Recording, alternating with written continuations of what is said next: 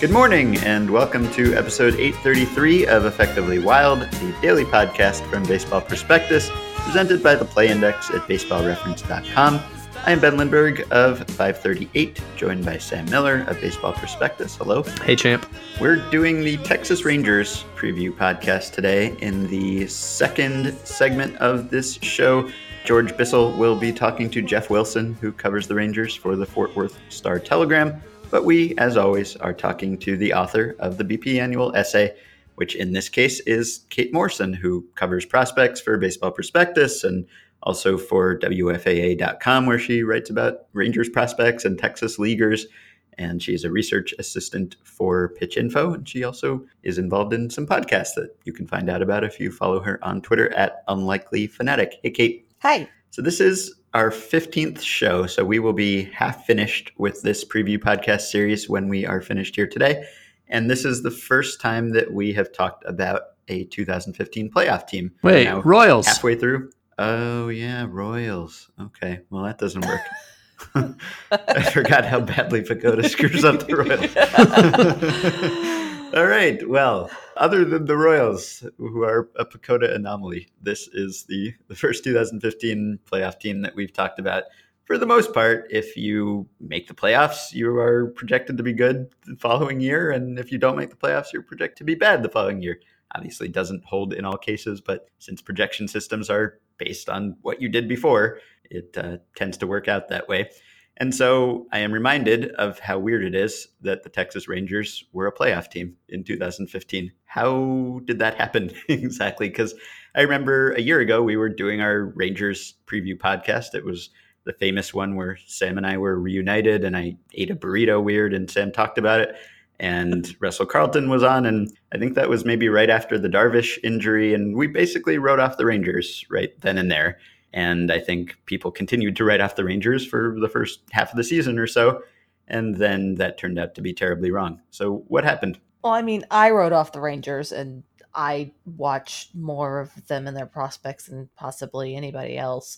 Well, basically, they figured out a way to plug and play their way through the first half of the season, because Darvish obviously wasn't the only injury. You had Darvish, you had Derek Holland going down on the first day of the season, and he'd been expected to come back and contribute. And after tripping over his dog the previous year or playing hockey, nobody's absolutely certain what the story was there. So, you know, you had pitchers out, you had this whole outfield question. You had, I believe, Ryan Rua got injured. He was supposed to come in and play left, and he was, you know, he wasn't supposed to be good, but he was supposed to be okay. He was supposed to be average, and he got hurt. And so suddenly you have all these questions, and, you know, you're still dealing with the questions from the previous year with, is Prince Fielder going to be valuable? Is Choo going to be any good? And so they just they looked at their farm. They looked at how many bits and pieces they had in AAA. There were a lot of guys who you couldn't name now that played in the outfield or in the infield for the playoff Texas Rangers. And I think it's because they've gotten particularly good at judging when to replace talent as a front office, judging when a guy has kind of outlived that first turn through the league when things can be magical and he can figure things out. And then when a league figures him out or he just stops hitting, then there's somebody else of an equal low but equal level of talent to step in. Mm-hmm. And you wrote in your essay about how this front office has sort of bet on itself in various ways. And maybe one of those ways was the Cole Hamels trade, but that's still not totally clear to me. I don't think I wrote about that trade, but everyone who wrote about that trade, and if I had written about it, I would have said the same thing, was that this was a 2016 trade. This was a trade with the future in mind. And I don't know, maybe people might have acknowledged the possibility, the fact that the Rangers weren't mathematically eliminated at the time that they made that move. But I don't think anyone seriously thought that it made them a playoff contender, a playoff favorite. Do you think the Rangers thought that? I mean, if they had been 10 games further back, 20 games further back, if they had been completely out of it, would they still have made that move? Or do you think 2015 was a large part of the calculus for them? I think that they looked at the math on that move, and I think that's the kind of move that even if they'd been 20 games out, or if they'd been in, you know, dead last, if that offer had come up if Cole Hamels on that contract for that amount of time for that doable of a deal.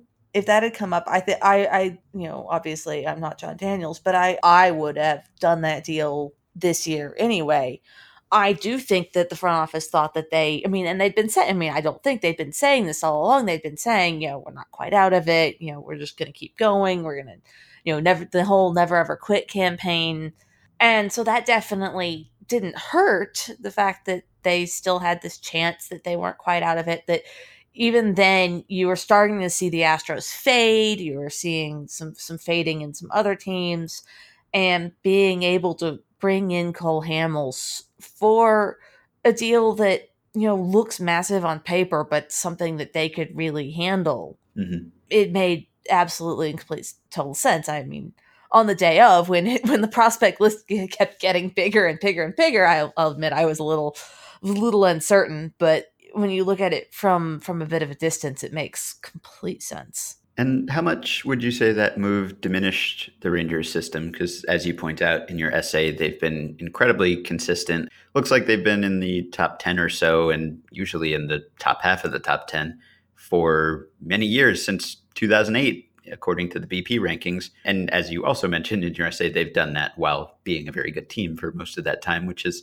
particularly impressive. So are they still in the upper echelon, even after giving up a lot of talent in that trade? I mean, I definitely think they are. I think that the farm is absolutely weaker. A lot of the talent they gave up was close, either major league or nearly major league ready. And a lot of it was pitching talent, just something that traditionally the Rangers have had some issues with developing and maintaining pitching talent. But at the same time, it's not like this took, it's not like the Angels making a trade, which anytime the Angels make a trade, I'm amazed that they found somebody else in their farm system.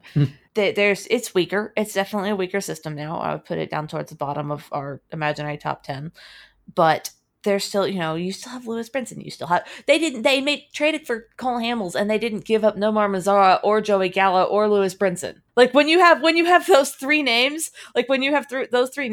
and then, you have the possibility of getting Jurickson Profar back, which Jurickson Profar is still only 23. Yeah. Like he's still technically like farm level talent. Right. They're one of two teams with two prospects in BP's top 10 this year. And we'll probably get around to asking you about both of those guys. Yeah. So it's one of those things where it's a little bit of a younger system now. When you look at just your prospect lists, it's a younger set of guys.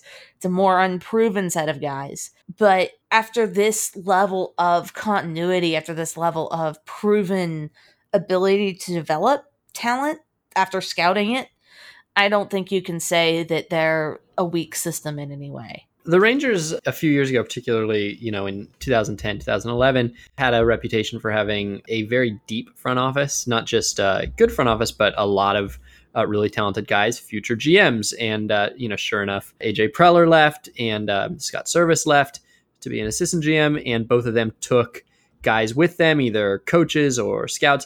And the brain drain kind of from that front office is, obviously a testament to that front office, and is easy for me and Ben out here not knowing much to think is something of an obstacle for them to keep their success running. Of course, we don't know the guys who are at the lower levels or who replace them until, they've been around for a few years. So I couldn't really tell you necessarily whether they've replaced them with guys of equal caliber. So do you feel like the brain drain has been challenging for them, or is it a non-issue in 2016 with the people they have? I think it's a non-issue in 2016. I think that the real test of whether or not they've been able to replace Preller or replace all of the various guys who have left is going to be in the future. Because right now, it's like they set up the pieces. The pieces set up by Preller and by everybody else are still in motion. I think it's going to be down the line a couple of years. Yeah, I guess down the line a couple of years is the right phrasing. When, drafting and signing out of Latin America, if they're not able to get a hold of the talent that they're used to getting a hold of, that's when you're going to start seeing the, did they let too many guys go? Did they not promote the right guys? Did they not go out and find, front office talent to replace talent that left. It's certainly not something that I have. I mean, they're a particularly quiet front office as far as. Yeah, I was going to say they've always been difficult to classify, and maybe that's just because they don't talk very much. But you're never certain who all is doing what. Yeah, like you don't really think of them as a scouting team or a sabermetric team. Maybe more scouting, but I again acknowledging that my my perspective and Ben's are likely to be dated to some degree.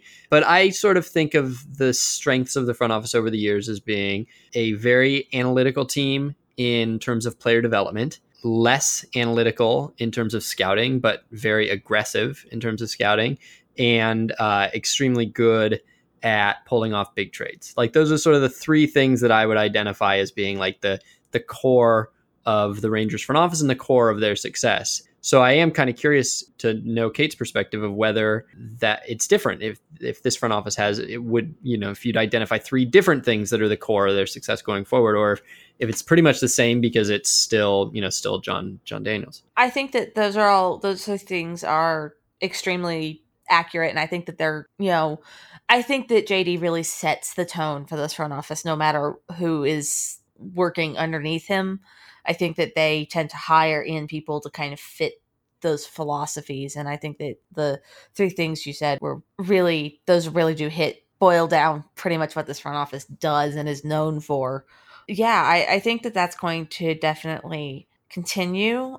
I mean, and again, like it's one of those things that I can't really say that there's going to be changes until there are changes. And there's been none that I've noticed, but it's also been like, what, a season and a half? Is there another future GM in this group right now? I don't know. It's not an obvious. There's not an obvious one. I mean, Levine. Uh-huh. Everyone is every time there's a GM opening, it's there's a little bit of a question of whether they're going to just promote Levine again and give him another pay raise, or if he's going to leave.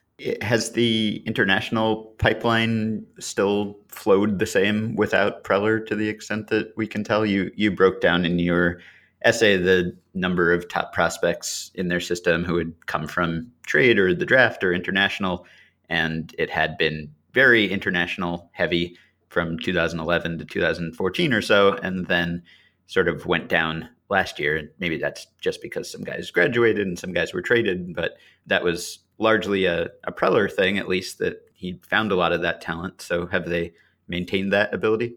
Again, it's going to be one of those things that next couple of J2 cycles is really going to be when because when Preller left, you assume that he didn't take all of the guys with him. I mean, of course, the politics of scouting and quote-unquote signing and word-of-mouth contracts and all of that down in Latin America, you never know. But mm-hmm. I think that they're still going to really try to find that talent down in there.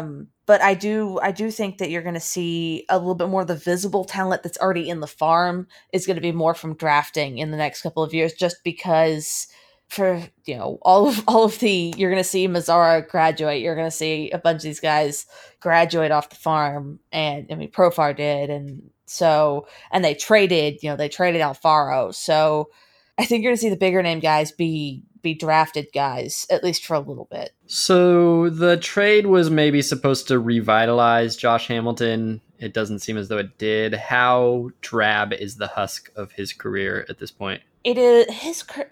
You could write a book on his career. He did, but I didn't read it. It looked awful. Okay. I said, okay. One could write a book from a pure baseball perspective on his career, looking back now rather than being in the middle of his heyday. He was the best player in baseball for a very short period of time, and then his star burned out very quickly. I think if the Rangers get 20 games from him this year, they're lucky. 20 games played. Like not 20 home runs or 20 just 20 games. I'm fairly pessimistic on his injuries and on the lingering nature of them and on the fact that when he is playing, he's never learned how to play not full out. You'll see Adrian Beltre, who's another guy who's kind of prone to injury, but Beltre's learned how to play within himself. So most days you're not getting 100%. You're getting really great Adrian Beltre, and he'll put on 100% when he needs to, but he's not, you know, it helps that Adrian Beltre doesn't have a wall nearby to throw himself into, but he's learned how to play within his limitations. And I don't know if Hamilton has ever done that or if is really in a position to do that now. And of course, his absence only deepened the hole in left field, which was a big problem for them last year. Not quite an Angels level problem, but still one that needed to be addressed. And of course, finally it was with the Ian Desmond signing, which was really the only sort of high profile move the Rangers made this winter. And just a really strange offseason for Desmond, of course, as many people have covered. But for a guy who was, you know, an average shortstop or so. I mean, every defensive system, whether it was DRS or UZR or fielding runs above average, had him as average or better over the last few years at shortstop. To go from that to left field, which is where you stick people who can't field for the most part, at age 30 has to be one of the strangest career progressions. And he's projected to not hit like a left fielder. So do you think that he fits there? Does that make sense? I mean, it's better than what they had, of course, but do you think it's a natural fit? I don't know if it's a natural fit, but he's definitely not the first shortstop that the Rangers have stuck out in left field. Mm-hmm. I think that he makes a lot of sense for the club. It's one of those things where you kind of question, why did the player do this? But yeah, it makes complete sense for the club, because if you do get Hamilton back, and if you get a good Hamilton, you know, even a decent Hamilton back, then you now have a guy who's, if he's hitting and, you know, Mitch Moreland isn't, you can put him at first. If Adrian Beltre is hurt, you can put him at third. If Elvis Andrus isn't hitting and you're, I don't know what you're doing there, and Profar's not ready, then you put him in short. If, you know, you have a guy who can play a bunch of different positions, who's athletic, who they, you know, who's got this good reputation, who's got a good, I mean, and they've been real big on clubhouse guys recently. It's one of those things. These everybody they've signed, you hear, you know, they're a good clubhouse guy, they're a good attitude guy. And so I would hazard a guess that they feel like he's a guy that they can move around if they don't need him in left field at some point. And mm-hmm. that if they're not getting any value out of the bat and Hamilton comes back and they get more value out of Hamilton, then he's not a guy that it's going to kill them to release or send to AAA or something like that. It's not a huge contract. And if it so happens that he hits like a monster and he's only on a 1-year deal, and so he can go off and try to get more money from somebody else in the next year. I have 4 quick questions about Jurickson Profar. They're all quick. None require an explanation. How many games will he play for the Texas Rangers this year? Oh, I would have said a lot more before they signed Desmond. I don't have a number. I think if he's good in AAA, he's traded. Uh-huh. But I also don't know if he has any actual trade value unless he comes up and proves that he can actually hit in majors. And I don't know if they can bring him up and have him try to hit in the majors without doing the same thing that he did when he first came up, which was be a late innings replacement and, you know, get shuffled around the field. And I don't know if they're going to want to do that, or I don't know if he's going to want to do that, because he made it very clear that he thinks he's a major league shortstop. I have started the slowest speed round ever. Sorry. That's okay. So that will make my second question completely invalid. Going on to the third one, where would he rank on a top 101 prospects list if he were still had his rookie eligibility right now, or would he? He was up at the very top. I think that you can't drop him off entirely. There are some other guys who've had similar things that are still on the top 100, not injuries, but slump years. I think he's down in the 40 to 50 range now, but you can't deny the talent. Okay, and so then the last one is, will he, in your best prediction, will he ever be named on an MVP ballot in his career? No, because Carlos Correa exists now. That makes it harder for everyone else. Yeah. All right. Well, let's talk about, to wrap up, the two guys who still are in the top 10. It's Joey Gallo, who made his debut last year. He's one of the most fascinating figures, I think, in baseball, has been for the last couple of years, and only deepened the fascination and the consternation with his major league call-up last year, where he struck out in 46 or so percent of his plate appearances. Should we take the fact that the Rangers didn't just hand him the left field job as as a referendum on what they think about his future, or is that premature? It's very premature. Uh-huh. It's one of the things I keep harping on, and the only reason I keep harping on is because it feels like nobody's listening. Gallo has always struggled in his first year at a level. He struggled in Myrtle Beach, he struggled in Frisco, and he struggled in Round Rock in the majors. It's kind of his thing. He comes up, he sucks, then he figures it out. Now, it's yet to be seen whether or not he's actually going to figure it out at the highest level, but he's still a young guy. He is not, it's not like he's 26 and we're sitting here, oh, just wait on him.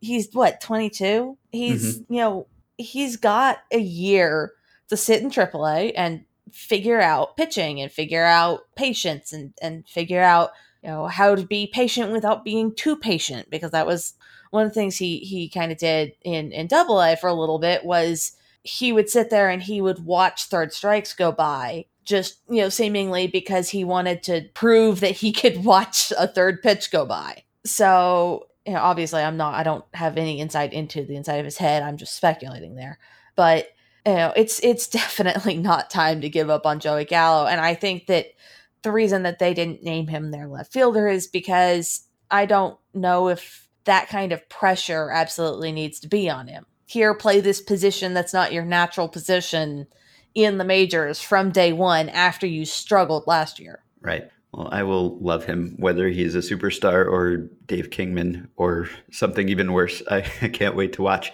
And lastly, Nomar Mazara, who is number 5 on the BP Top 101. And, you know, maybe it doesn't seem this way to Rangers fans or people who cover prospects very closely, but to me, at least, it seems like he is somewhat under the radar for a number 5 guy. Maybe that's just because some of the other people in the top 10, they've already been good in the big leagues. We've seen them succeed. But even among guys who haven't made their debuts, he's just not someone whose name I see with the same frequency of some of these other prospects. And he has been around and been good for a while. So give us a little prospect capsule on Nomar Mazara. And if you agree with what I said, I wonder why you think he maybe hasn't broken through on the national prospect stage to the same extent as some other guys. Well, I would never know that people aren't talking about him, but that's right, because I'm here. It's your job to talk about him. It's because I'm here. Yeah. So for those of you who don't know, Nomar Mazara is a very tall, kind of lanky, but growing into his body, very chill guy who currently plays right field and's played some left field, but probably ends up at first base when all is said and done. He's got projected power and he started showing it more last year. But the thing about him, you know, you think first baseman, you think power.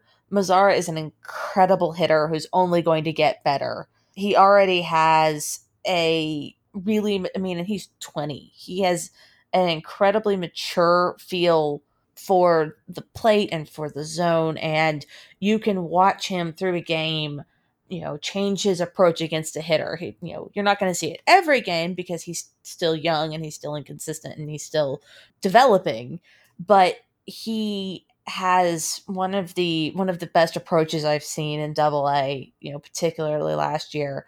And the power is coming and it's going to be there and it's going to be impressive. And he's young, which is one of the reasons why it feels like he's kind of come out of nowhere, because he was on that Hickory team that everybody – was he on that Hickory team or was that Guzman? I feel like he was, but that's just because I feel like everybody was on that Hickory team. Yeah, that was a stacked home run hitting strikeout team. That was kind of crazy. He was on the 2013 Hickory team and the 2014 Hickory team. Yeah, and that's another reason. Yeah, he was on that team. You know, and that team had some questions about it, basically.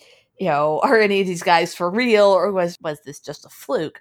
And then he repeated the level, and then he came up to AA, and it's an impressive package. You know, he's never going to have the defensive skills. He's kind of an awkward outfielder.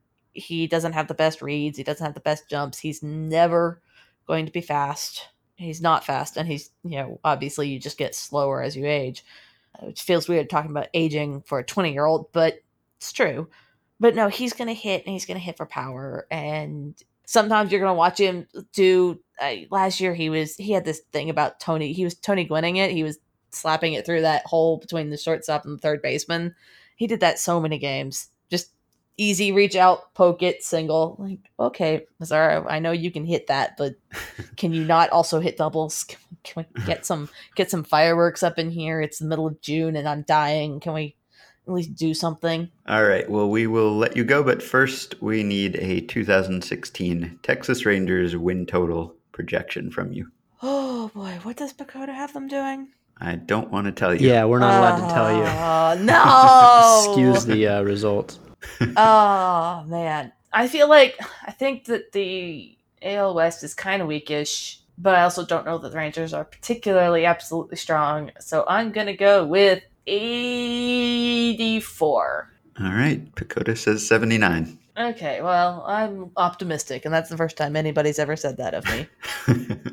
All right, well, thank you for coming on. Thank y'all for having me. All right, so the Rangers previewing is not over. You can stay tuned after the break, and you will hear George talk to Jeff Wilson of the Fort Worth Star Telegram. We're back in the sunshine again.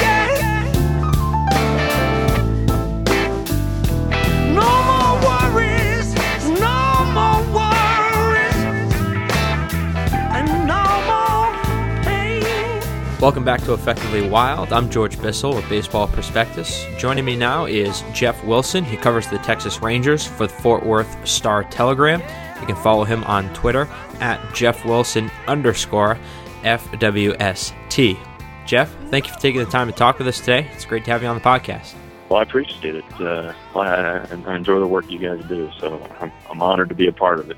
I want to start out with a look at the Rangers farm system because they have just a plethora of intriguing names that are really on the precipice of making a major impact. And at Baseball Prospectus, we ranked outfielder Nomar Mazara as the number 5 prospect in the game. He's having a stellar spring training so far. What are your impressions of Mazara, getting to watch him over the last couple of weeks? And what are the Rangers' expectations for him both in 2016 and maybe long term? Yeah, I don't know where to start really with him because he's just such a dynamic individual. Not just what he does on the baseball field, but this guy's 20 years old. He doesn't turn 21 until I think April 26th. So we're talking about a guy who is elite at a young age. He's so incredibly mature. He's from the Dominican Republic. His father was in the Dominican Navy, which I didn't know they had a Navy, but nevertheless. Nomar was raised right. He grew up with discipline and very respectful. His English is fantastic, and that package it applies to the baseball field. When you look at his approach and his discipline at the plate, it's just really neat to see somebody like this. And like you said, hot start here to spring training. It's only been a few games, but every ball I say has been smoked. And hit a 3-run homer off Ross Ohlendorf.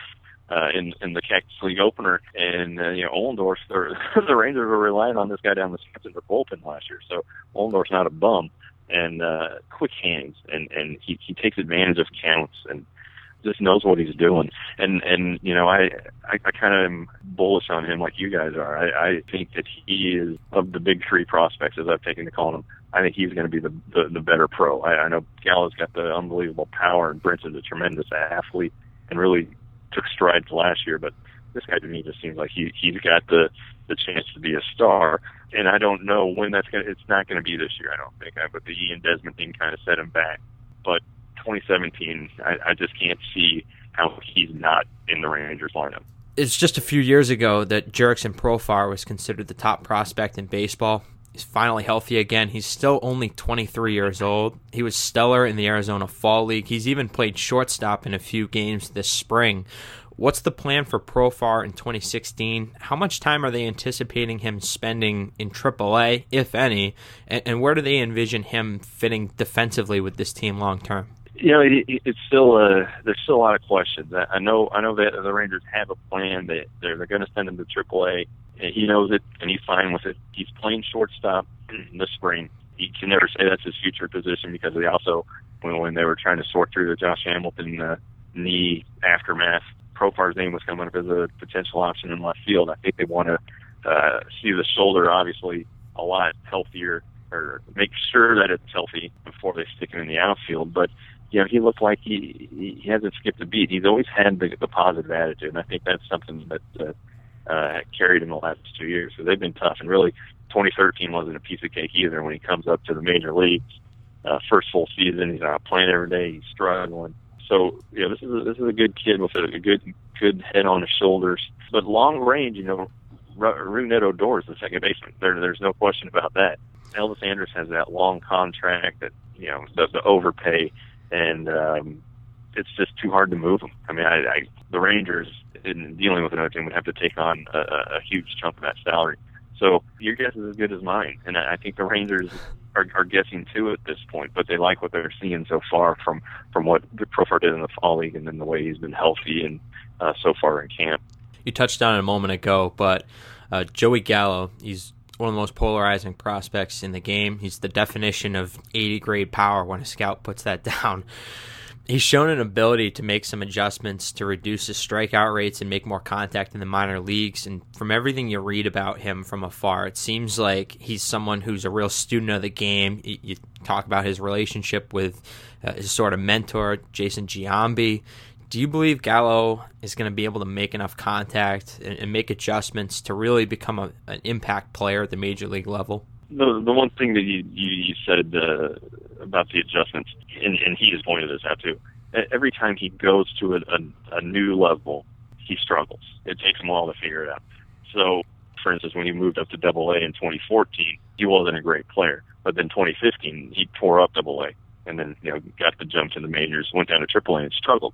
So he expects, if indeed he ends up in Triple A as everybody's expecting, that he will make the adjustments and be a good Triple A player.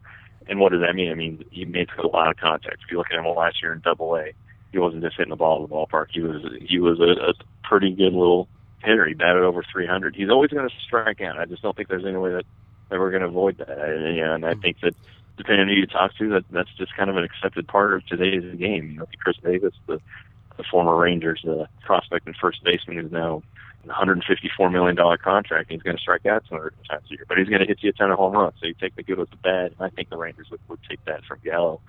He came into camp at 260 pounds, not a fat 260. I mean, that's a solid muscle. He expects to be at 245, and I don't know what that means for his future at third base. Of the size, people really doubt that he's going to be a third baseman long term, but he's another guy that I just can't see not being in the lineup every day in 2017. And as Desmond will be cleared out of left field in all likelihood for Mazara to move in, Mitch Moreland may not be back. He's going to be a free agent for the first time, and playing Gallo at first is probably wasting his arm. But if it means getting him in the lineup, then the Rangers could look at him there. Can you describe the Joey Gallo batting practice experience for us? It's pretty amazing, and he knows it. And he says he tries not to put on a show. I just think he can't help himself.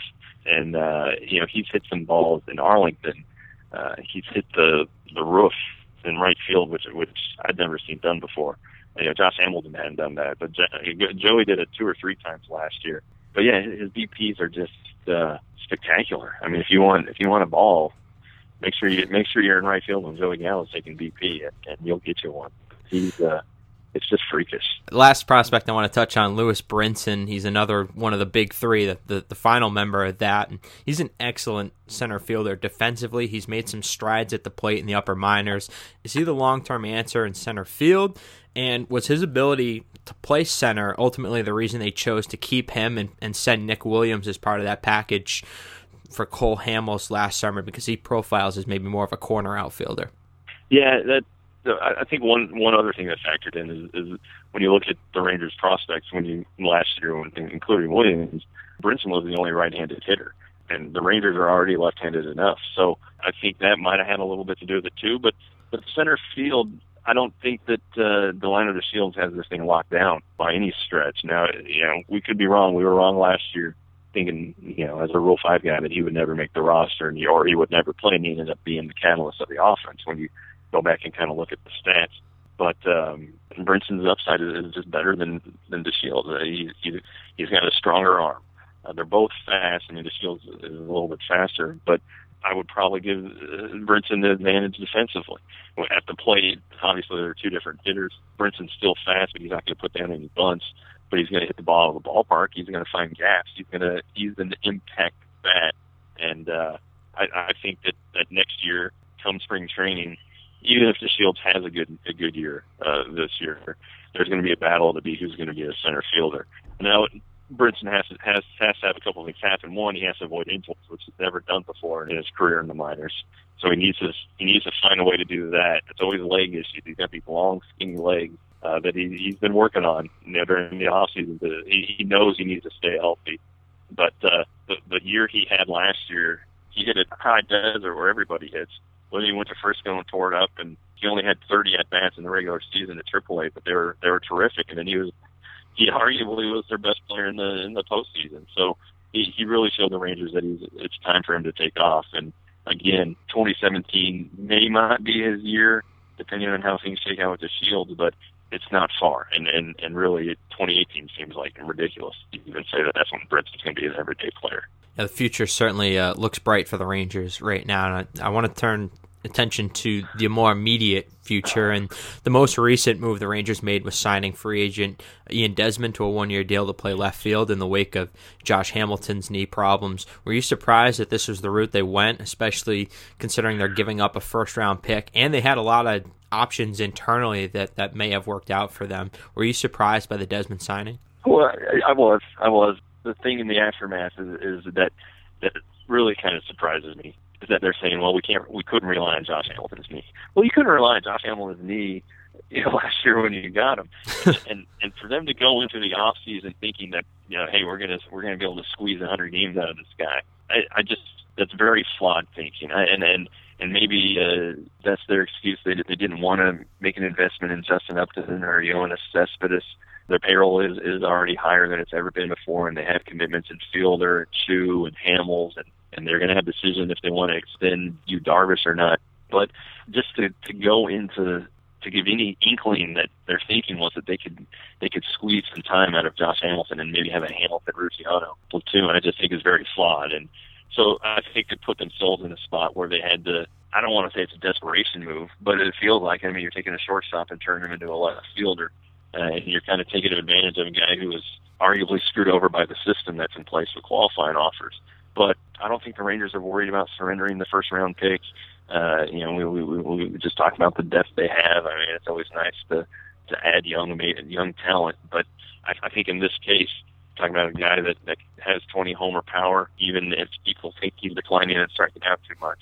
And he's an athlete. This isn't sticking Josh Willingham or Mike Napoli in left field. This is a guy who's going to get balls and is going to be a liability. Adrian Beltre started extremely slow last year, but then he reverted to the form we've been accustomed to seeing for so many years. He hit .320 with 12 home runs in the second half. He was a big reason why the Rangers won the American League West. How much longer can they count on Beltre, who's now 37, to realistically remain that productive middle-of-the-order bat for this team? Well, that's a very fair question. We're talking about he's not just 37.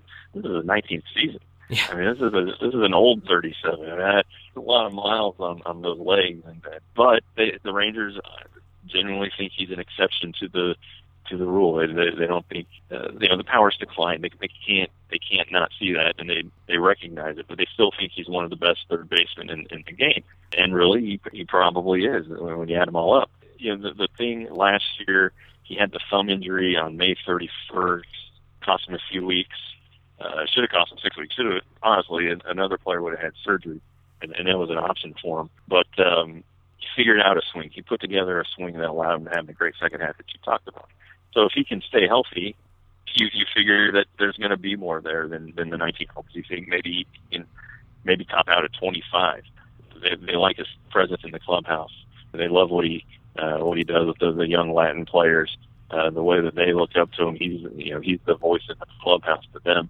And the Rangers are talking extension now. So because he's a free agent after this year, potentially that's going to block Gallo, obviously. And so you wonder, do you want to sign a guy who's going to be 38 next season, early next season, to put $225 million into him, maybe a little more than that? Is that something you really want to do? Is that the best use of your money? But the Rangers right now are inclined to think that it is. After missing a majority of the 2014 campaign, Prince Fielder bounced back in a big way last year. And maybe the most surprising thing to me when you look at the numbers is that he hit for power and average, but he didn't strike out a whole lot. 88 times in nearly 700 plate appearances. What's maybe the most impressive element of Fielder's game, in your opinion, getting to watch him on a daily basis? You know, I think we were all expecting the Milwaukee Prince Fielder when he signed or was traded in 2014. And obviously we didn't get that because he was injured. But I think the thing that impressed me is that this guy's a pretty good hitter. You know, he can send the ball the other way. He can yank one out of the park, obviously, to right field. But he's got power to all field, and he can he knows how to hit. He's not just a 240 hitter who's going to hit you a bunch of home runs. So that kind of impressed me. I think that the way he went about last year, just figuring himself out and figuring out what he could do and if there are any limitations, trying to get back into the groove of playing a full season. You know, as a guy who before he was injured, had the longest consecutive game streak going. So this is a guy that plays through a lot. But I think he wore down last year. I think being without baseball for almost a year, his body kind of wore down on him a little bit, and I think the numbers kind of in the second half speak to that. But I also think that having a year under his belt, knowing what it feels like again to play 162, and then knowing that there are no problems with his neck at all, I think he's got more than the 23 homers and 98 RBIs in him. I think he could be a 30-homer guy this year. That's something the Rangers haven't had two seasons. So I think he'll be a little different. I think when counts are in his favor, he'll be a little more aggressive than he was last year. But this is a guy that also is a smart baseball player, and people look at his size and they look at some of the things he did, like the home plate celebration when he acted like he was a bomb and all the Brewers fell down.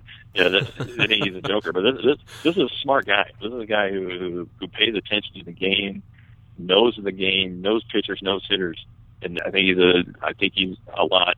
His reputation, maybe, or the way people perceive him, is not accurate. This guy's a baseball player.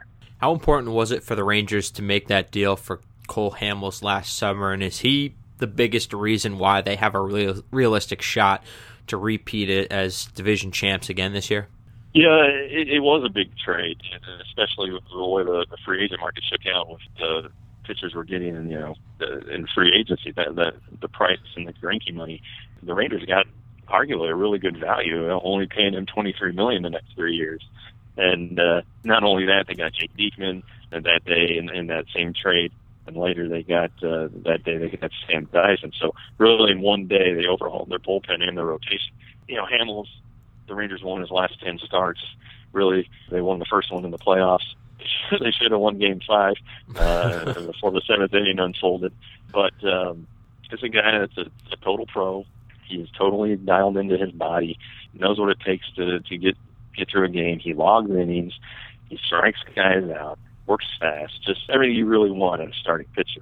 And he's left-handed, which has always favored guys in Rangers ballpark. So, yeah, I mean, he obviously is very important. I think Derek Holland is a little bit more important to the Rangers' chances, a guy who's been injured. And then last year he came back, pitched really well, and then just went in the toilet down the stretch. So you kind of wonder, after all these years, what are you really getting from Derek Holland? He needs to have a really good year, you know, because Darvish isn't coming back till mid-May or June.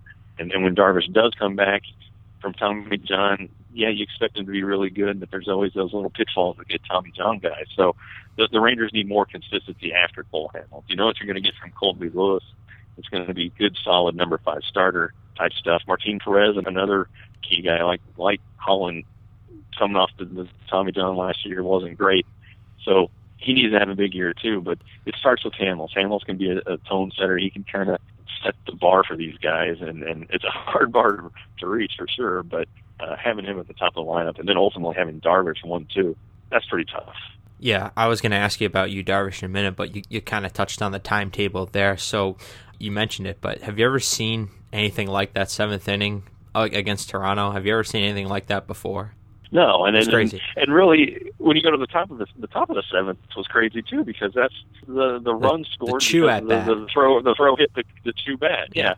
And the run scored with 2 outs, and then the crowd went crazy. They're throwing the bottles, and I mean it was really remarkable.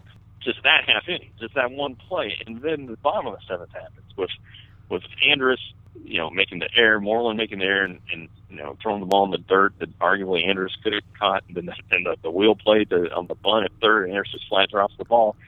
And then the hit that tied the game, Odor should have made that play, should have caught that ball. It should have never hit the ground, but it did. So there are four straight defensive plays that were just inexcusable, really. And then the Batista home run and the backflip, and then the argument between Dyson and Encarnacion. I mean, it was I don't know where that came from. You can't script something like that. You couldn't make something like that up, and yet it happened. And all of a sudden, poof, the Rangers were done. As someone who grew up in New England, it reminds me a little bit of the early 2000s Red Sox against the Yankees, where you know the Boone home run, stuff like that, and right?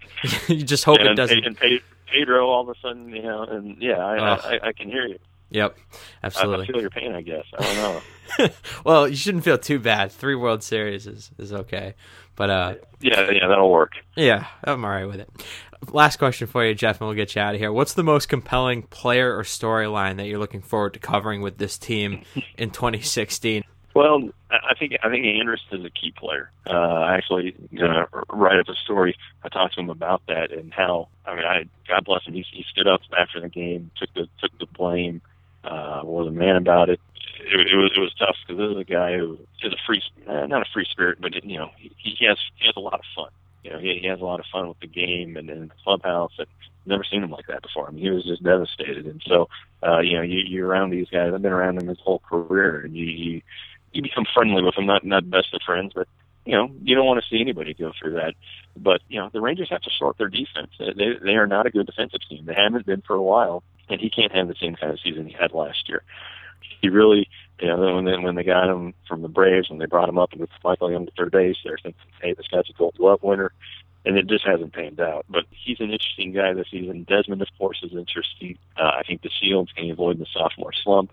Can Choo repeat what he did in the second half? I mean, Shin-Soo Choo was arguably the best center in the American League in the second half. If he is finally freed himself from the chains that were keeping him down, the mental barriers and the pressure that he felt maybe coming to the new team with the big contract. If that's the Shin-Soo Choo that shows up this year, the Rangers' offense is going to be fine. And then on the pitching side, I mentioned it just a minute ago, I think it's Holland. He's an intriguing guy. This is the last guaranteed year of his contract. He goes into the options years after this. He's 29. You know, this is his prime. And I think it's a big year for him. He may not be around next year if he doesn't perform this year. Great stuff, Jeff. Thanks once again for coming on the show. It's been a pleasure talking with you. All right. I appreciate it. Thank you. So that's going to do it for our conversation with Jeff Wilson. You can check out his Rangers coverage all season long in the Fort Worth Star Telegram. You can also follow him on Twitter. That's @JeffWilson_FWST. And now let's send it back over to Ben Lindbergh to wrap things up. All right. That's it for today. Thanks for listening. And thank you to Kate and Jeff for coming on.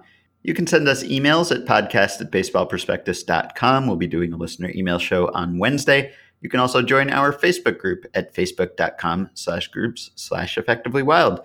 Sam and I have a book coming out in under 2 months now. We've always maintained that we are better writers than speakers. And if we've suckered you into listening to our podcast, hopefully we'll be able to convince you to buy our book. I think you'll like it. It's called The Only Rule Is It Has to Work. And it's about how we ran the Sonoma Stompers last summer, an independent league baseball team. It comes out on May 3rd. But if you pre-order, it helps us and it might help you. You might get it before May 3rd. You can rate and review and subscribe to the show on iTunes. And you can also support our sponsor, the Play Index, by going to baseballreference.com, using the coupon code BP, and getting the discounted price of $30 on a one-year subscription. We'll be back tomorrow with the next team in our preview series, the Chicago White Sox. Well, I know that the time has come. It got to be.